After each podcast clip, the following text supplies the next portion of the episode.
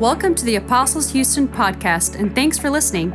As a community following Jesus in Houston, we want to be with Jesus, become like Jesus, and do the kinds of things Jesus did. Wherever you are on your spiritual journey, we invite you to join us for worship each Sunday at 10 a.m. in Houston Heights. For more information, visit us online at apostleshouston.org.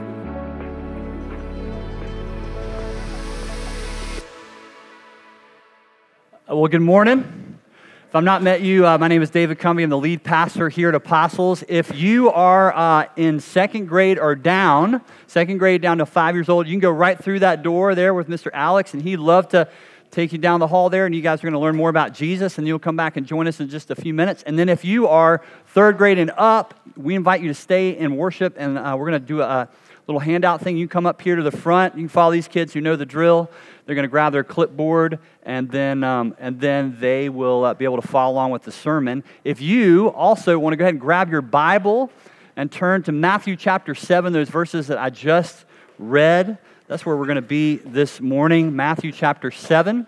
Uh, there should be a black Bible in the seat back near you. If you want to grab one of those, you can follow along.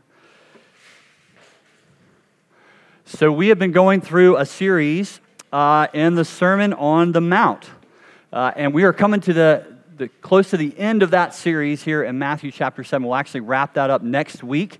Um, but Jesus is giving us several pictures here at the end of Matthew chapter 7. And we're going to focus on one of those pictures. You might have at the heading in your Bible, uh, it might say something about trees and fruit, or it might say something about false prophecy. So this morning we're going to be looking uh, at this idea of false prophecy and how Jesus uses imagery of fruit and trees to help us understand that. Uh, as we start, I, it, it, reminded me, as I was uh, studying the passage this week, it reminded me just of uh, as a kid growing up in North Carolina. I, I wasn't fully aware of this reality, but I, I was actually involved uh, in a very intense war that was taking place in North Carolina in the 80s. And this war was a cola war between Coke and Pepsi. Now, if you guys know Pepsi, right? Okay, good. I'm just making sure because here's the thing. Yeah, somebody said unfortunately. Amen. I'm a Coke guy.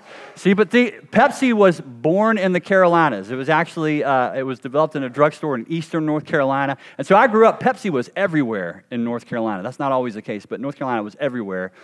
And so, really, what happened was you were either a Pepsi household or you were a Coke household, right?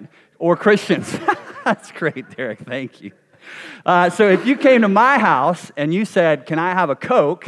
Uh, you got a Coca Cola, not a Pepsi. We were Coke people. And so we did not, we were not fans of Pepsi. So to this day, it still frustrates me if I'm out in a restaurant, and y'all know the drill. If you say, Hey, I'd like a Coke, and then somebody brings you a Pepsi, right? Or if somebody brings you, even worse, a generic cola, right? that will not do. They look the same in the glass, and you don't know really until you take a drink that you've got something that you don't really want. But you can instantly taste the difference, right? So growing up, I, all I drank was Coke. So if I got something that wasn't Coke, I could taste the difference between Coke and a knockoff. so Coke, as the commercials say, is the real thing, right? Coke is the real thing. And you can taste the difference. Now, I thought of that because in Matthew chapter 7, Jesus, uh, when it comes to the gospel, what he's saying here in part is that there's the real thing and then there's counterfeits, right? There are true prophets who proclaim the true gospel, and then there are false prophets who share a false gospel. There's God's truth, and then there's the knockoffs. And Jesus says, if you're careful, if you're paying attention, you can taste the difference. You can taste the difference between the real thing and the false thing. So, what I want us to do is to look at what Jesus is teaching here and how it can help us to be a discerning people, a faithful people who follow in the way of Jesus and the true gospel. So, let's look together at what Jesus says here in Matthew chapter 7. If you want to look at verse 15, he begins his teaching by saying, Beware of false prophets. Beware of false prophets. So, just a couple things right off the bat. Notice that Jesus assumes we will encounter false prophets. it's an assumption. Uh, in Mark 13, Jesus says this He says, False saviors or Christs and false prophets will arise and perform signs and wonders to lead astray, if possible, not unbelievers, but he says the elect. The target is followers of Jesus, and his ex- exhortation is be on guard. This continues throughout the New Testament. The Apostle Paul warns about false prophets and teachers repeatedly. You can look at Romans chapter 16, 1 Thessalonians chapter 2, 1 Timothy chapter 6, Titus chapter 1. Again and again and again, these warnings come up about false prophets and false teachers. So, what does that tell us? Well, it tells us that no matter what, you are going to encounter false prophets and teachers. The church will have to contend with this particular problem. It's not a matter of if, in other words, you will encounter false prophets, it's a matter of when. Jesus knows, in other words, that we, the church, his body, his family, that we're a believing and a welcoming community. Right? We're a believing and welcoming community. And so the church in particular is susceptible to those who would want to take advantage of that reality. I think in the age of digital communication, we have to be mindful that that susceptibility is not limited to who's standing here and preaching and teaching on a Sunday morning. Every tweet, every post, every podcast, every book, and especially ones that are so called Christian or spiritual, represent a real potential for false prophecy. Whether we realize it or not, we are constantly exposed to false prophecy. And if we aren't careful, we will take it in indiscriminately. We will take it in and not realize that it's actually shaping who we are as followers of Christ. So, so with that in mind, let, let me ask this question What then is a false prophet? We're supposed to be on guard, beware, looking out for these. What is a false prophet? Well, maybe we can think about it this way. If a true prophet speaks God's word to God's people, Old Testament and New Testament, then false prophets, on the other hand, speak, on the other hand, speak lies to God's people. In some ways, it's really that simple, the distinction. The original Greek, for example, that uh, is drawn from this passage, uh, the word for false is actually the word pseudo. We're familiar with the word pseudo, which means false or not real. So, in other words, what Jesus is saying these prophets are doing is they're, they're, they're bringing forth a message that is a pseudo message. It's a not real thing message. And so that's what prophets do. False prophets do. They bring pseudo gospels, in other words, to God's people. Specifically, Jesus says here that false prophets are people who, quote, come to you in sheep's clothing, but inwardly are ravenous wolves. So, what does he mean? They come in sheep's clothing and that they're ravenous wolves. First thing he means is that false prophets are deceptive. False prophets are deceptive. False prophets do not enter a room and self identify as false prophets, right? Would that they do that, but they don't. They, they walk into a room and they look like you and me as followers of Jesus. They sound like you and me. And Jesus says they act like sheep. They look like sheep. They smell like sheep. They fit right in because they're wearing sheep's clothing. And so that's why Jesus can later say what he does in verse 22, this hard saying of, Lord, Lord, we didn't, did we not prophesy in your name and cast out demons in your name and do mighty works in your name? And then didn't we declare all that to the world? And you said, Depart, for I never knew you, you workers of lawlessness. Jesus says that because false prophets and teachers give every appearance in almost every way that they are indeed not, or that they are indeed followers of Jesus, and yet they are not. That's what makes them so particularly dangerous. That's why Jesus uses this strong word at the beginning beware. So, what does that mean for us? I think it means we need to maybe be a little more careful about who we listen to and, and, and what sources of information we take in indiscriminately. Just because someone quotes a lot of scripture and uses the name of Jesus and even does actual miracles of healing and deliverance, Jesus says that does not make them trustworthy. This deception can take a lot of different forms. It can take the form of compelling rhetoric, it can take the form of important sounding titles. It can take the form of academic degrees, huge global ministries, powerful influence among Christians, and even, again, Jesus says, miracles. False prophets can perform miracles. And not faux miracles, real miracles. So, deception. Jesus wants us to be aware. It's possible to be deceived by these false prophets. The second thing he points out is that they are extremely dangerous. We should not under, underestimate the danger. And he, he uses this powerful image of a ravenous wolf to kind of help harness the danger. What do ravenous wolves eat? Sheep. Sheep. They eat us. That's what a ravenous wolf is after. After you, after me, after followers of Christ, to devour them. John Stott points this out, and I thought was really helpful. He says, They're not ravenous so much because they hunger for power or prestige, but because they are responsible for leading people to the very destruction they claim to be delivering people from. They are hungry, in other words, to confuse, to divide, and destroy God's church from within. That's what makes them ravenous wolves. So, like camouflaged predators. That's how they enter into the body of Christ. And they find their way into our midst and they lure people with what sounds like and looks like Jesus, only to lead people away from Jesus. And in a world that desperately needs Jesus, could anything be more tragic than pastors and preachers and church leaders who draw people away from Christ? It's dangerous. Jesus says, Beware. He warns us that these kinds of people exist. They will come among us.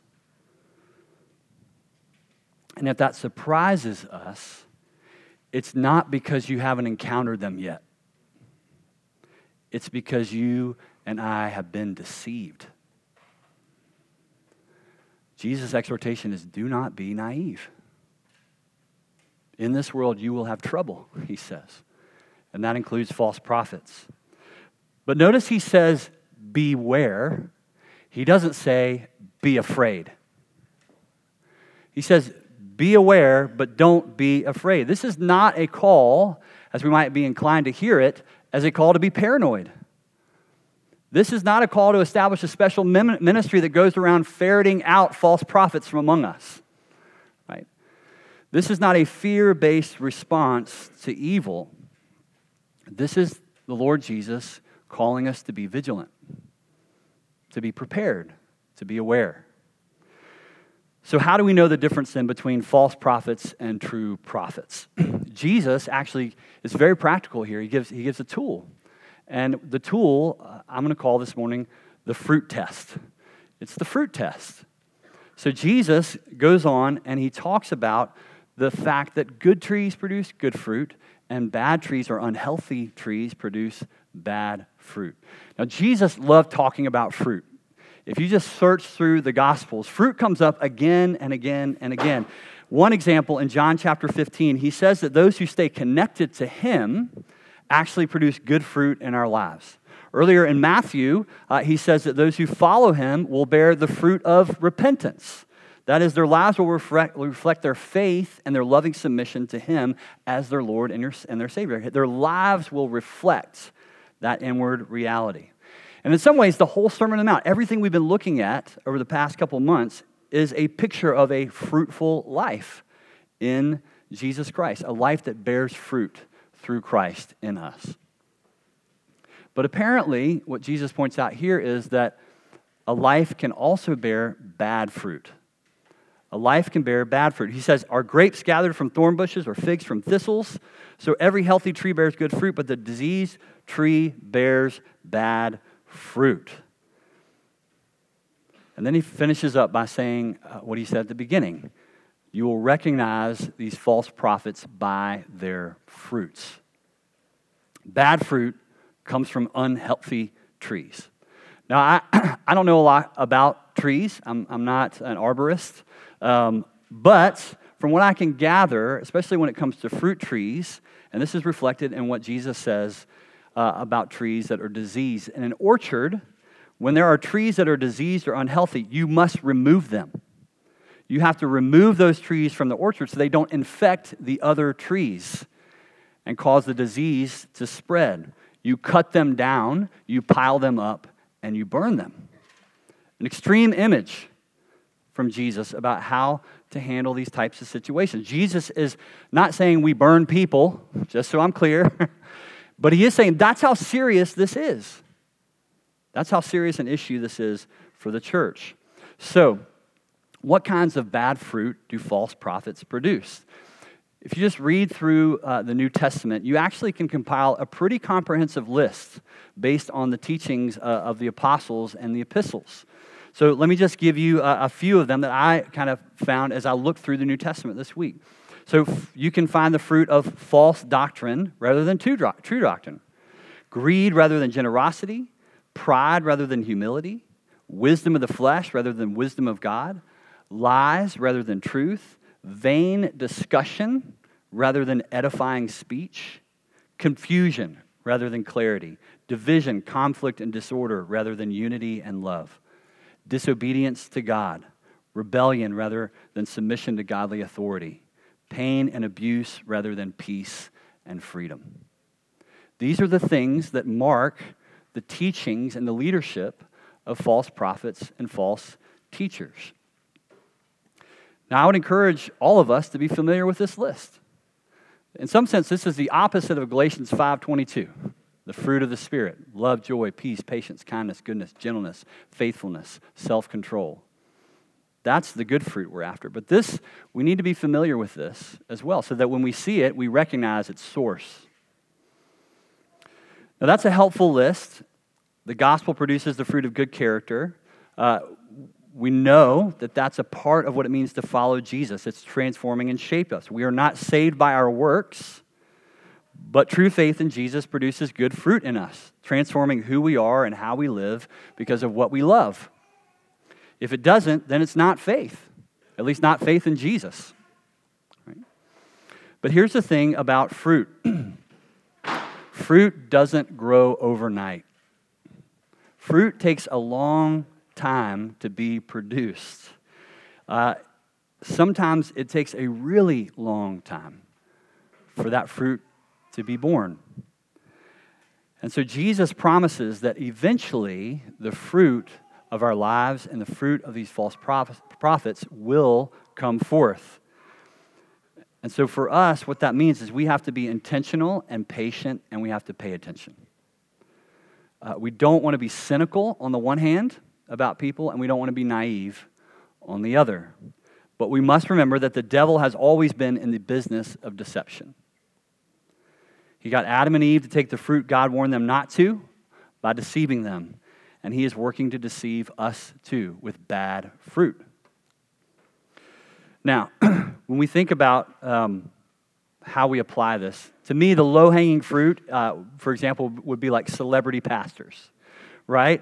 Uh, people we, we don't know them personally. We don't know their lives. We don't have a relationship with them. We don't know if what they are preaching, what we're hearing from them, uh, if it lines up with how they live and who they are. We don't know their hearts. We just get the information, right? So easy to kind of see it at work there. So we ought to be very careful, in other words, about how much influence we give authors and speakers and ministry leaders to have in our walk.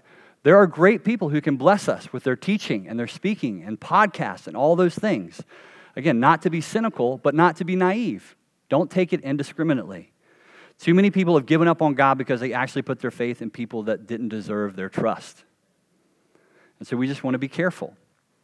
But again, I think that's the low hanging fruit.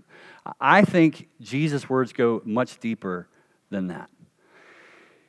It's hard for me to read these words as a pastor and not ask, Lord, Am I a false prophet? In fact, if I don't ask that question, I don't think I'm actually hearing Jesus. Now, I don't say that to alarm you. I say that because what Jesus is doing here is he is shining the light on our hearts in the matter of integrity. Right? The alarming truth in Jesus' teaching is that leaders can easily become false prophets if an incongruity exists between what they say and their way of life. In fact, their self deception can become so entrenched that they believe they can deceive not only others, but God Himself. Lord, Lord, didn't I fill in the blank for you?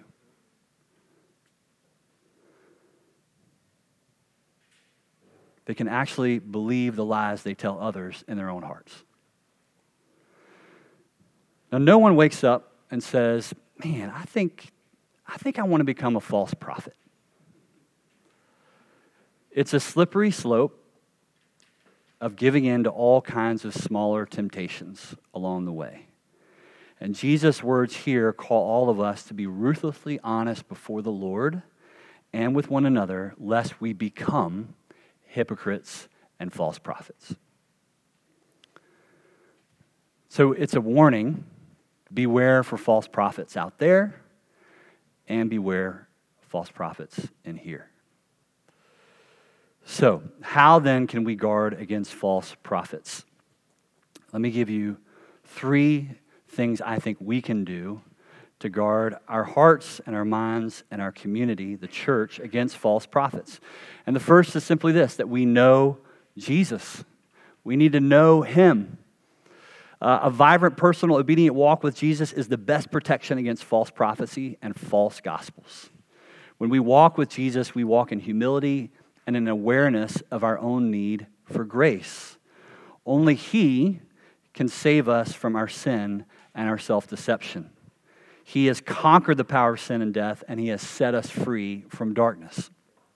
And so we can pray, like the psalmist Search me, O God, and know my heart. Try me and know my thoughts, and see if there be any grievous way in me, and lead me in the way everlasting.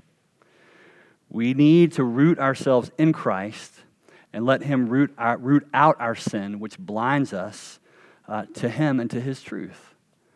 We need to devote ourselves to sound doctrine and to ask the Holy Spirit to help produce good fruit in us. And only Jesus can truly change us from the inside out.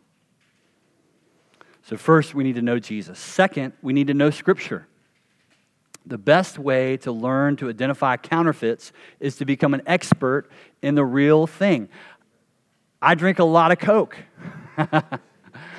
I know what Coke tastes like, right?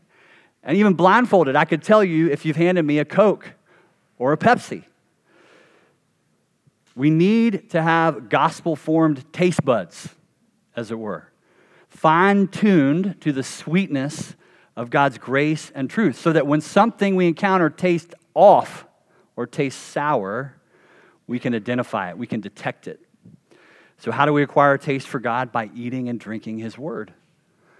Again and again and again. How do we produce and experience good fruit in our own lives? Through His Word and by His Spirit. Psalm 1 says, Good fruit comes when we are like trees planted in God's Word when we know the gospel, right, that God made you, that He loves you, that He created you for life with Him. But then in our sin and our rebellion, our selfishness, we turn from Him. And yet Christ was sent to rescue us and redeem us and to draw us back to, G- to God Himself and to give us life with Him. That is the good news of the gospel, so that we might know Him now and forever. There be true freedom from sin and from death. That's the good news. And so things when, when things are not in line with that, we know they're not in line with that because we know this gospel. So first, we need Lord Jesus. Second, we need Scripture. And then finally, third, we need to know each other. We need to know each other. One of the tragic consequences of our radical individualism in the West is the belief that we don't actually need each other. But the call to follow Jesus is a call to follow him together. When we don't have meaningful relationships with each other, we make ourselves more susceptible to being deceived. When we're living out Jesus' call to love one another and we're bearing fruits of the Spirit in our relationships, it helps inoculate us, in a sense, from the spiritual disease of bad trees. In our community, the more genuinely we are following Jesus together, the more those who are intentionally, intentionally trying to lead people away from Jesus will stick out. They'll be going against the grain, against the current, if we're all moving together as we follow Jesus. And so, if we're gracious and honest uh, and quick to forgive, for example, then someone who's divisive and deceptive will be going against the grain of our lives together. They'll stand out. But here's, here's where false prophets take advantage. When we don't really know each other, and even more than that, when we're not real with each other and vulnerable with each other, then the fruit of false prophets is a lot harder to spot. It's a lot harder to spot. So, knowing Jesus, knowing Scripture, knowing one another will help us as we face a world full of false gospels and false prophets. Jesus says, Beware of false prophets. You will know them by their fruit. In other words, Jesus says if we pay attention, if we discern between good and bad fruit and protect ourselves from false prophets, that He will care for us. He will shepherd us. He's the true shepherd. But ultimately, in a fallen world, there's no foolproof strategy to protect us from false prophets. There's nothing we can do to make sure this, quote, never happens here. What we can do is hold to the good and the beautiful and the true in Christ. Jesus is the only one who can protect us, the only one that can help restore and heal us when we stray from him. And with every teaching in the Sermon on the Mount, this lesson draws us back again and again and again to that beautiful reality that we need Jesus, the true prophet, because only he speaks the true gospel. Amen? Amen. Let me pray for us. Heavenly Father, we, um, we receive this uh, difficult and challenging teaching this morning. And Lord, we know that, um, as always, your words seek to pierce our own hearts before they do any work anywhere else in our lives. And so, Lord, I just pray that you would help us to examine our own lives. Lord, we've all sinned, we've all fallen short, we all desperately need your grace. And you call us into this life with you, free from sin, free from death, free from the power of evil. And Lord, that you can actually give us that life in yourself. And so, Lord, would you be at work in us uh, to form and shape us in your likeness? Would you free us from our own sin, Lord? And you form us as a people who are aware and can see and understand the world around us, and that we can hear false gospels for what they are false gospels, and we can see false prophets for who they are false prophets. And that means that we fix our eyes on you, Christ. So, would you help us, Jesus? Help us this morning to fix again our eyes on you. We pray that in Christ's name. Amen. Amen.